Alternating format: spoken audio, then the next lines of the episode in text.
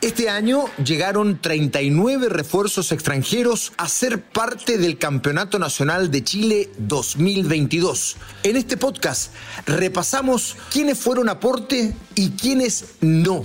Los que más jugaron, los que menos, los que anotaron goles, los que quedaron en deuda.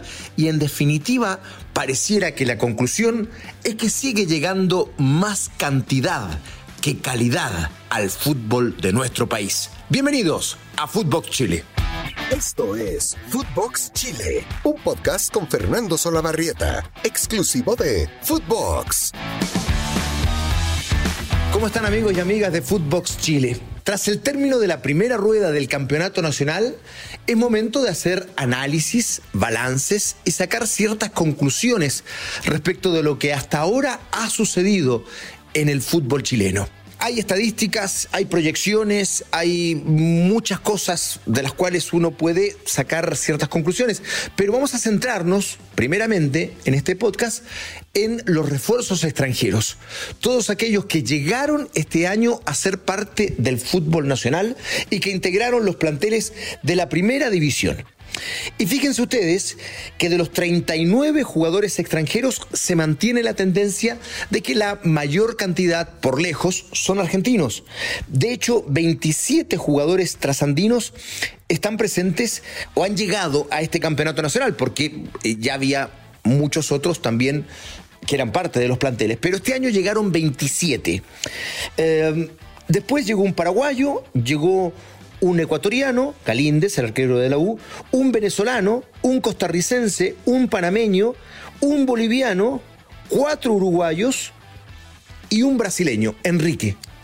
Eh, hacía rato que no venía un jugador brasileño al fútbol de nuestro país. Y esta tendencia, la de mayor cantidad de jugadores argentinos, hace de que se confirme otra estadística que es muy interesante. Fíjense ustedes que los principales ejes migratorios de los jugadores de un país a otro los encabeza Brasil, que manda a Portugal la mayor cantidad de sus jugadores. Y de Brasil van a jugar a Portugal en este instante 231 jugadores. Hoy día en Portugal hay 231 brasileños actuando en su liga.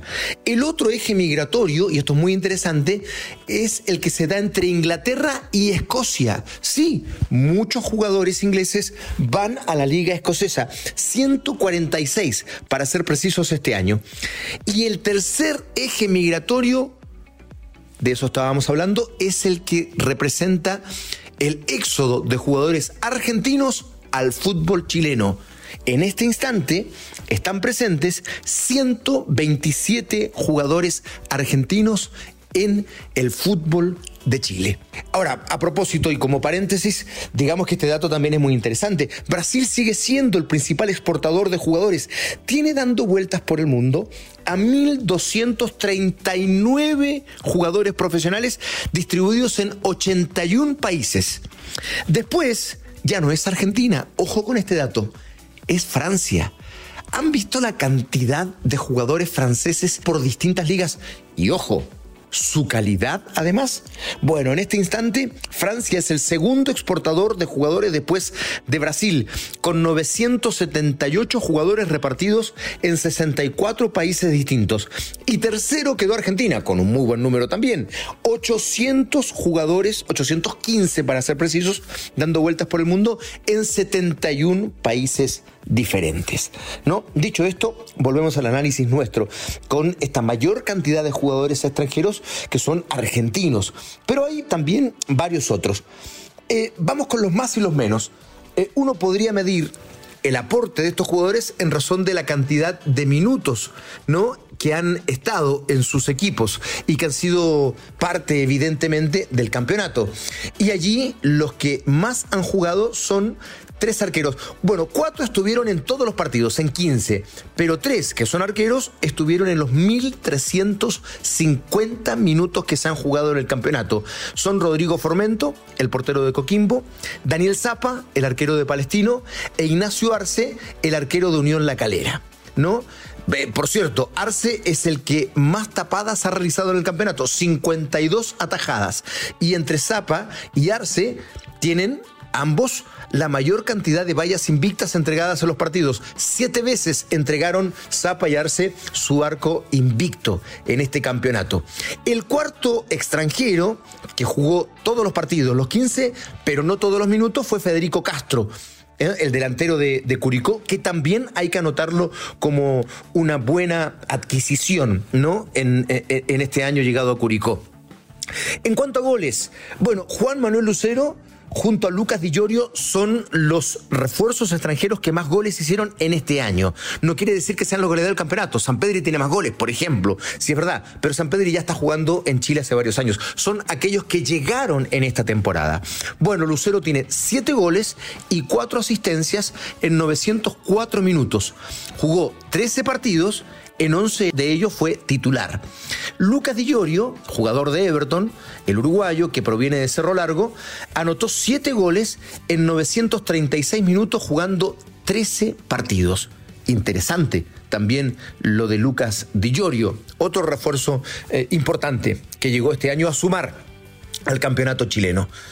No así aquellos que han tenido menos minutos. ¿No? Es el caso de Yamil Assad, que apenas jugó 84 minutos, y de Lucas Melano, que apenas sumó 102 minutos. Eh, Assad jugó cinco partidos, apenas uno de titular, lo propio Melano, y realmente quedaron en inmensa deuda. Hacía mucho tiempo que la Universidad Católica no se equivocaba tanto con los refuerzos, porque a eso hay que sumar, por ejemplo, a Nehuen Paz que tampoco, digamos, ha sido un gran aporte en este, en este campeonato, eh, las universidades estuvieron al debe, porque a estos dos nombres al de Assad, que por cierto además protagonizó un accidente automovilístico en estado de ebriedad. O sea, eh, además ha hecho muchas más noticias por cuestiones extrafutbolísticas, con lo cual de seguro su estadía en Católica está llegando a término.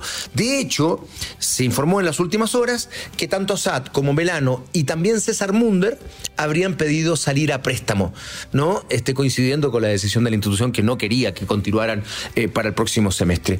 Y, y decíamos, las universidades se equivocaron porque que Álvaro Brun, cuando estaban buscando un volante central, sumó apenas 412 minutos. Llegó el uruguayo, pareció que podía ser solución, pero apenas sumó 412 minutos. Lo propio José María Carrasco, el defensor boliviano, que tampoco han dado a la Universidad de Chile y están buscándole, tal vez a ambos, también salida para este segundo semestre.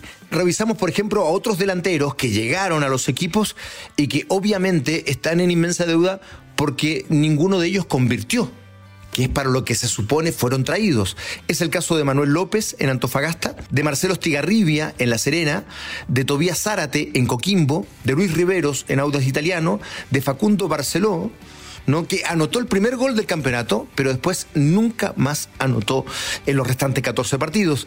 Eh, y, y es curioso lo de Manuel López, delantero de Antofagasta, porque es el que encabeza la lista de los jugadores con más faltas de los refuerzos extranjeros que llegaron. 28 faltas. Y está en el ranking de los que más faltas cometió en el campeonato, de hecho.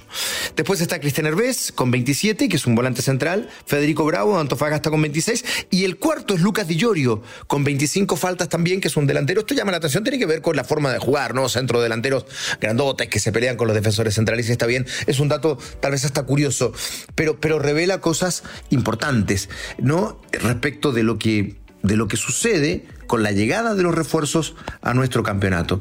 Porque además habrá que decir que a estos jugadores que jugaron poco se suman varios otros. El caso, por ejemplo, de Mauro González en Cobresal, apenas 378 minutos.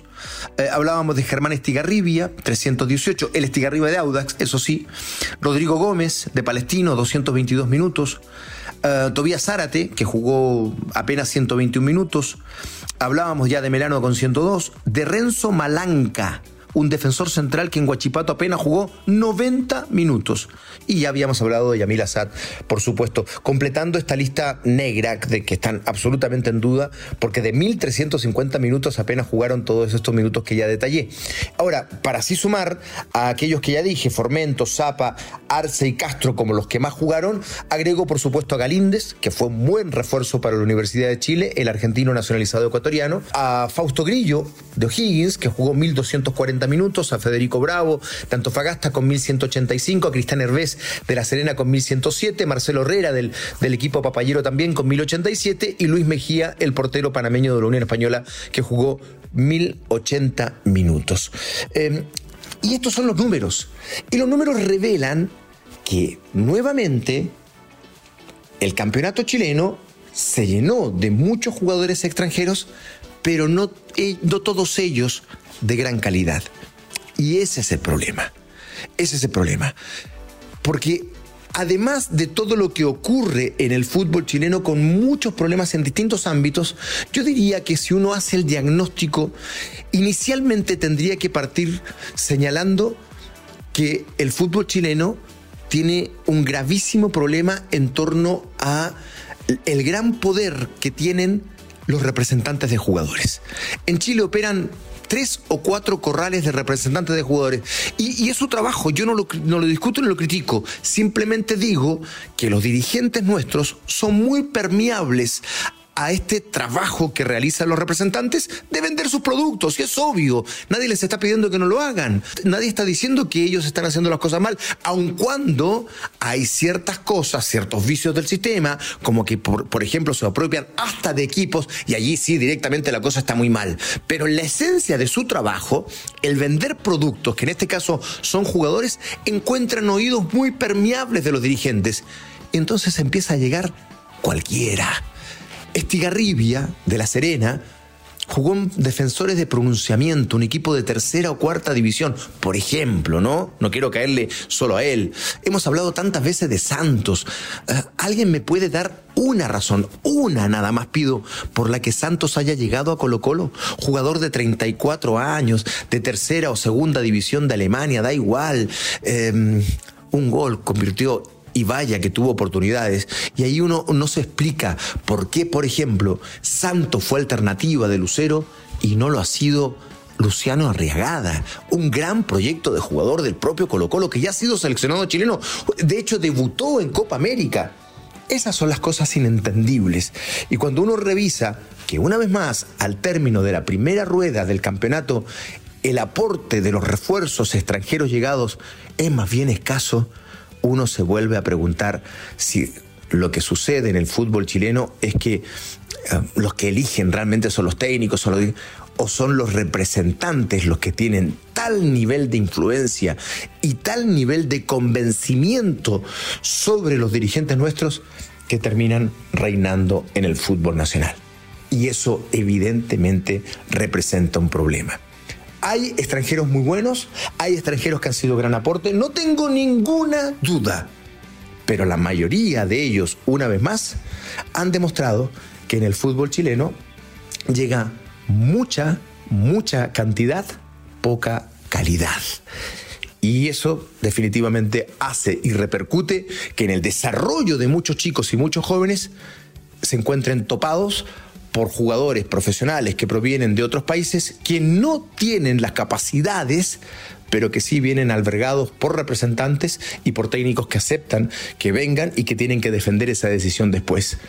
Por eso, cuando uno se pregunta por qué el recambio se demora tanto, por qué los chicos no tienen muchas oportunidades, bueno, esta es una de las respuestas. Con esta cantidad de jugadores extranjeros, sobre todo en la parte ofensiva, fíjense ustedes, 12 eh, o 13 centrodelanteros de 16 equipos son extranjeros, es que uno se pregunta, bueno, aquí está la respuesta, ¿no? ¿Por qué no salen más chicos o por qué los nuestros maduran tan tarde? Porque están tapados y la mayoría de las veces están tapados por jugadores de dudosa calidad. Hasta aquí, Fútbol Chile. Un abrazo grande para todos. Seguiremos analizando el término de la primera rueda y muchas estadísticas para poder darle una vuelta grande. Un abrazo para todos, que continúen una linda semana. Esto fue Footbox Chile con Fernando Solabarrieta, podcast exclusivo de Footbox.